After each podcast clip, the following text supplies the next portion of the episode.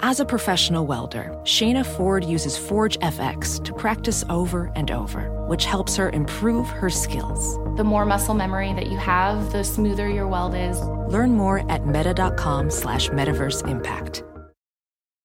When it comes to buying your first home, everyone has questions. Can we even afford to buy a house right now?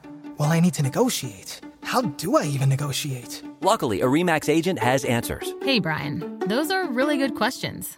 They are? Thanks. It's my first time buying. I work with first time buyers all the time. I got you. REMAX agents have more experience than other real estate agents. Visit REMAX.com or download the REMAX app to find the right agent. The right agent can lead the way. Each office independently owned and operated. Hello there, and welcome back to the Highway to Hoover podcast preview, season preview editions of the Highway to Hoover podcast. I'm your host, Joe Healy, joined as always by my co host here on the podcast and my partner over at SEC Extra, Mark Etheridge. Today, we're going to take a look at the Kentucky Wildcats and preview the season ahead for them.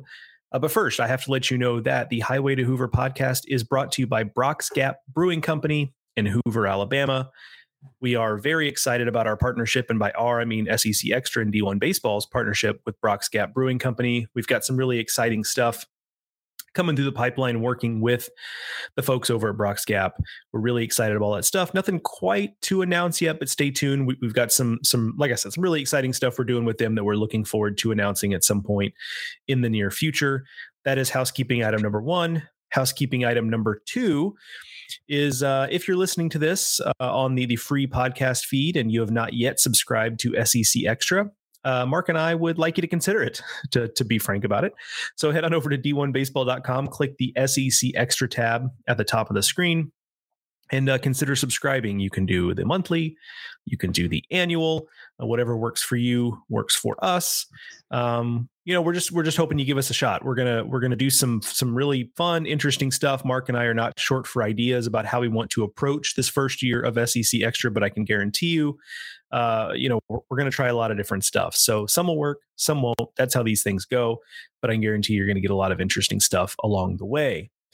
Uh, Mark, we are going to talk a little bit about the Kentucky Wildcats. Um, yeah. You know, a lot of, um, you know, a lot of positive in some ways for Kentucky. I mean, you talk about big picture stuff. The stadium is beautiful. Um, mm-hmm. There's kind of there was an energy, especially coming off of a super regional back in 2017. You know, as they had a lot of momentum there, and this is a program that really hasn't bottomed out. I have to give them that. I mean, you know, we saw Mississippi State bottomed out last year. Yeah. Uh, Missouri has had seasons where they where they bottom out. I guess, in, including last year. Um, Kentucky has typically remained pretty competitive. Last year, of course, they were the only team to take down Tennessee in a three game series. So that was impressive. They were made a run at the SEC tournament. They were probably a win or two away um, from being in the tournament, the, the field of 64, the NCAA tournament, and just fell a little bit short. Um, you know, it's, it's, it, I think Kentucky, um, I'm curious for your time. I mean, Kentucky is maybe the biggest example that shows just how difficult life can be in the SEC when you're doing a lot of things right even in the face of some disadvantages, because we can talk about that too. There are some disadvantages that, that come with Kentucky. You could do a lot of things right and make a lot of positive moves, and that uphill climb is just so tough. Yeah. You know, at the end of the year, they, they were playing very well in, uh, in the SEC tournament. And if they would have gotten in, um, you know, they would have been a handful for somebody. You know, we look at what Ole Miss did. Kentucky was playing at that level towards the end of the year. They they would have been a problem. Um, but they just had too big a hole to climb out of. And that's the deal in this conference because you, know if you have some injuries and they did, and you have some some some maybe some guys underperform or don't you know don't hit what you expect out of them. Um, there's just no way to get well, right? Because every week there's somebody in there, you know, just as talented, or in Kentucky's case, often more talented than you are, and you've got to find a way to compete and, and steal wins and and it, it's it's really challenging. So, to your point, they've done a really good job to to keep a program at a certain level. Um, and this year, it's a whole new team. I mean, there's a lot of new faces, and and and that's what we'll talk about as as we go over, you know, our, our questions here. yeah, I don't I don't want to belabor this point too much, just because, um, you know, it, it's it's in the past. We can't relitigate it, but it, it is kind of amazing how different things could be if it, the margins are so small, right? So they come off the super regional in 2017, and that 2018 team was really highly ranked early in the season yeah. and fell short. And there was a real argument to be made that that team should have been in a regional, and they they were one of the last teams left out. So they miss, and then last year they were, you know, right on the cusp, a win or two away from doing it. And if they, you know, if they get to regionals in 18, and then last year you're really only looking at having missed in 2021 they'd be on a, a, regional streak now of whatever it is five and six years or you know whatever. Um, but that's that's the margins in this league. So um, it is part of why this team will be interesting going into into the season because i think we have to assume that floor is still kind of kind of there. So mm-hmm. if you are a kentucky fan who is just joining us for this episode or if this is your first one with us in the season preview series here's how it's going to work. I will quickly introduce the team, talk about what they did last year. Then we will jump into uh, a series of, of, of things that Mark and I will both talk about. We'll talk about what we like about this team. We'll talk about the questions we have about this team, and then we will talk about what will have to happen for this team to be the best version of itself. So with Kentucky, they went 33 and 26 last year, 12 and 18 in the SEC regular season, uh, no postseason appearance, and they go into this season unranked. Um, I will go ahead and hit lead off on this one with what I like about this team. And I think what stands out to me is that the high end talent on the mound. Now, it's relatively unproven in a lot of ways.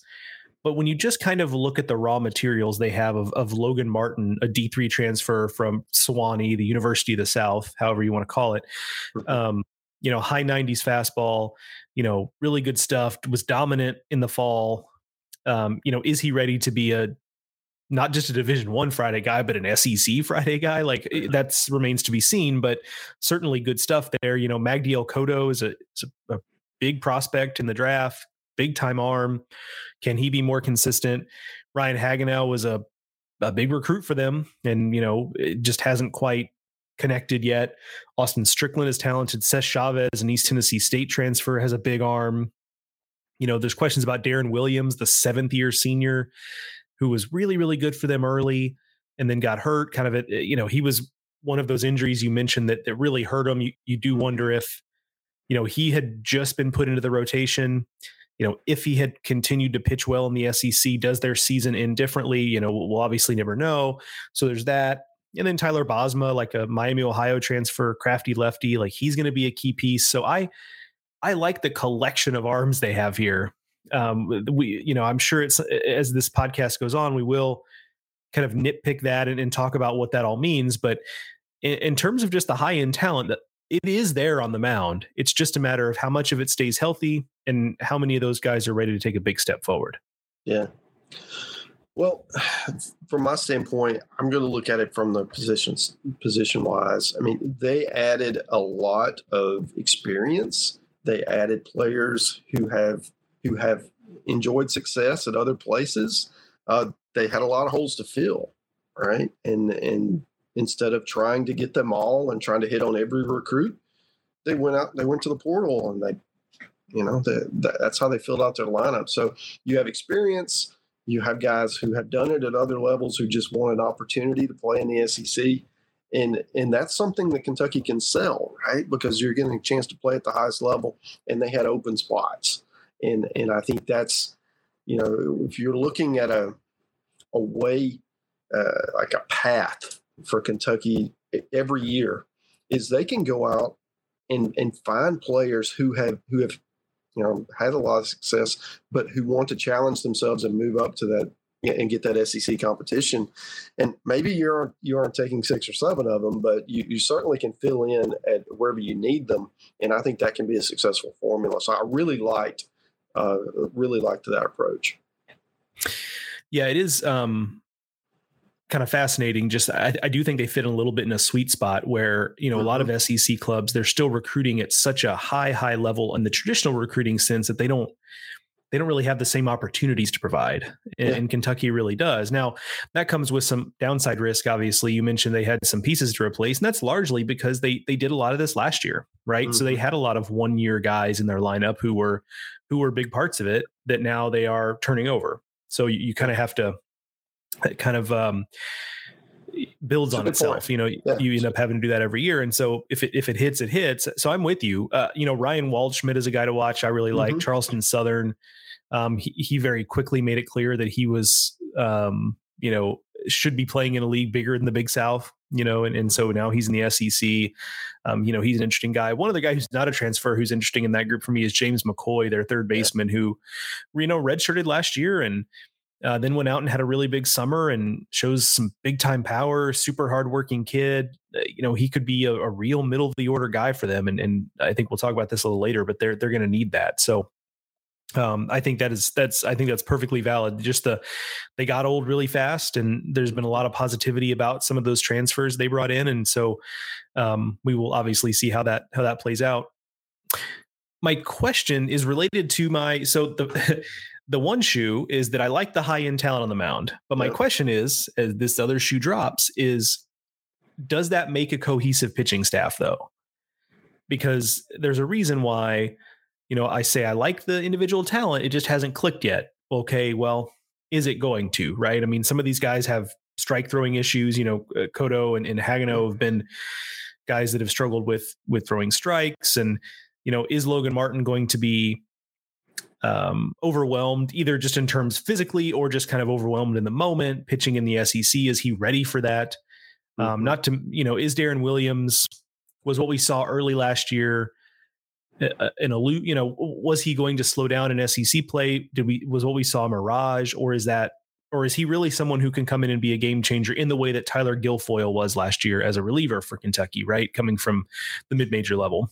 Mm-hmm. So those are kind of all open questions. So I like the pieces, but it, it just feels like you know they're going to have to have several of those guys step up and then figure out how to piece together a cohesive pitching staff um, from that in a way that's not necessarily clear to me just yet. So, so Mark, uh, what kind of questions do you have? It's this. It's the same one, right? Can you know Dr. Williams in his seventh year, right? Can he um, can he pitch uh, uh as an SEC frontline guy, right? Can can the D three transfer Martin?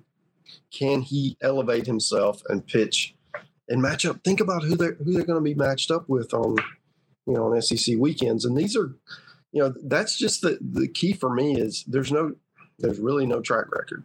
I mean, there's very small for Williams and, and for some of the others, but I, that is it's a huge jump and it's not to say they can't do it is but it's kind of you know you got to prove it. And and that's where we are right now. As you mentioned there's a there's a lot of potential there. Um, there's a lot of you know if all these things click then wow you're in great shape. But odds are just being being realistic all of these guys are, are not going to are not going to elevate. And and if they don't um, then you're trying to match up with guys that are not as talented as your opposition, and that's a concern. Okay, so so for me, it's I, I think they'll pro- their offense will probably be okay, um, but I am concerned that they're just not going to be consistent enough on the mound at first uh, you said Dr. Williams, and at first I was like, "Who is Dr. Williams?" And then I was like, "Oh, the seventh like year." It, I mean, if you got to school for seven years, you're a doctor. Isn't that what Tommy Boy said? Right. That's right. That's exactly right. Yeah, he's he's gonna be the first ever college baseball player to go straight from uh, playing on the baseball team to being on the faculty at the yeah, University right. of, of Kentucky. He's goes straight into it. Um, yeah. So let's talk a little bit about what has to happen now for this team mm-hmm. to be the best version of itself. I'm actually going to go to the position player group, and it's just how many of those transfers are really ready to be top flight SEC position players? Um, because it, they're they're going to need it. So it's you know to run through some of it. It's you know Hunter Gilliam at first base who transferred from Longwood. I, I mentioned Ryan Waldschmidt who transferred from Charleston Southern. He's going to play center field and, and, very well might hit leadoff. It's Kendall Ewell from. Yep. Eastern Kentucky, uh, you know, a power hitting outfielder, and I'm sure I'm missing a guy or two, but you know, you start to talk about, okay, they're leaning on a lot of transfers and, and most of them are coming from a lower level. And some of those guys really connect and some of those guys just don't. Like we, we have enough evidence now. We're pretty new in this transfer portal era, but we have enough evidence to, to know that some guys, some of those guys that make that jump do make the jump, and some just don't. And how many of those do and don't? I mean, this is overly simplistic, but how many of those guys do make the jump and how many don't? I think is going to have large a large bearing on just how good this Kentucky team is. Um, yeah. You know, I think they they really like not just the physical tools, but they really like the makeup of the transfers they've they've brought in. I know it's an important piece for this Kentucky coaching staff when they're shopping in the transfer portal is mm-hmm. finding the right people in addition to the right players. So um, that's kind of what they've they, have they have gone for. But uh, you know, so again, h- how many of those guys are ready to be top flight contenders? Because this this lineup was was pretty good last year, but they they lost some pieces and it it didn't have uh, you know a ton of traditional firepower so they're, they're going to need that this year to, to be able to even if the pitching sorts itself out they're going right. to need that to be able to kind of stay above water right uh, for me it's it's who's going to step forward as that middle of the order guy or guys that, that teams are worried about. Is it Ewell? Is it McCoy? You know, is it one of the other transfers? Right, somebody's going to need to step forward and and and just be that difference maker who's going to hit you know 330 with 12 to 18 bombs and driving a bunch of runs and, and get pitching coaches fits right so that they need someone like that right it, it's very difficult to go one through nine and everybody hits so you're going to need some guys to step forward and, and kind of take a you know an over allocated share and, and, i think that's what for me i mean obviously the, the pitching well, we, we beat that to death but that from a position standpoint, that that's what they need is somebody step forward and, and, and be that alpha. That I mean, that's uh, that. In order to compete in this league, you got to have some dudes, and and and that's what I'm looking for from Kentucky offensively. Yeah, I'm fascinated to see it. I will actually see Kentucky in person to begin the season. They're coming to play road series at Elon, which is, you know, up the road from me about an mm-hmm. hour or so west of, of where I'm at. And um, they they do that kind of like Kentucky's not afraid to go play, you know, even a mid major on, on, the road, which I, I commend them for. I, I think that's that's kind of neat, and I think it's a yeah. unique atmosphere for those players to experience because they're smaller parks and smaller crowds and you have to kind of create your own energy because the, the, the, you know the crowd is not going to kind of get you pumped up at, at, at smaller facilities like that so anyway I, I, you know so i'll be out there for for opening weekend and i'm kind of excited to um you know to see what they got yeah, and you know, I talk about that in Kentucky's schedule analysis where it's different. SEC schools don't go on the road twice in pre-conference, and they're going to Southern Illinois and they're going to Elon. So it's a different way of approaching it, and it has some RPI effect, right? So if you're on the bubble, maybe you know those games that everyone else has forgotten about early in the year. Maybe that's the difference that, that helps them from an RPI standpoint. But anyway, if you like that kind of nerd talk, uh, check out the Kentucky schedule analysis. Yeah, head on over to SEC. I highly recommend those. Like I enjoy reading you know, I read through all of them just to kind of eh, put a second set of eyes on them, and, and I always enjoy reading and, and learning about the the the nerdery of what's behind a yeah. schedule. And look, I mean, I don't know how good Elon necessarily will or won't be. I can guarantee you, Southern Illinois is pretty good. Like that, that's definitely a place where if Kentucky does not come to play, and like I can just also about guarantee you the weather's not going to be good. Uh, it's it's going to be chilly and it might be raining. You know that that kind of cold drizzle you get in the Midwest as as winter turns to spring um, and, and Southern Illinois, if if they don't show up, they they will get beat at Southern Illinois. Like it, it's it's a good team. So um, now the flip side of that is I think Southern, Southern Illinois could also win the Missouri Valley. And to your point, if they do that and their RPI is sitting in the 40s or 50s, like that's actually okay. That's a good road series. So that is kind of what they're what they're betting on there. So um, interested to see, of course, how it plays out. That will do it for this episode of the Highway to Hoover podcast, presented by Brock's Gap Brewing Company, previewing the Kentucky Wildcats. Thanks for listening. We'll talk to you soon. Why pick one city, one beach, one restaurant, or even one view? With Celebrity Cruises, you can have it all. Explore the best of Europe, the Caribbean, and Alaska with the best premium cruise line and now get 75% off your second guest, plus bonus savings on select dates with Celebrity Cruises semi-annual sale. Visit Celebrity.com, call 1-800-CELEBRITY, or contact your travel advisor. Offer applies to non-refundable fares and select sailing. Savings vary by state room category. Other terms apply. Visit Celebrity.com for details. Ships Registry Malta. When it comes to listing your home for sale, everyone and their mom has advice. Oh, honey, who's going to want to buy this place? On a cul-de-sac? It's literally a dead end. But for professional advice, a REMAX agent actually knows best. Let's start with a neighborhood analysis. I've been seeing lots of buyers looking to move here. REMAX is the most trusted name in real estate. Visit REMAX.com or download the REMAX app to find the right agent. The right agent can lead the way. Based on 2022 BrandSpark American Trust Study. Each office independently owned and operated.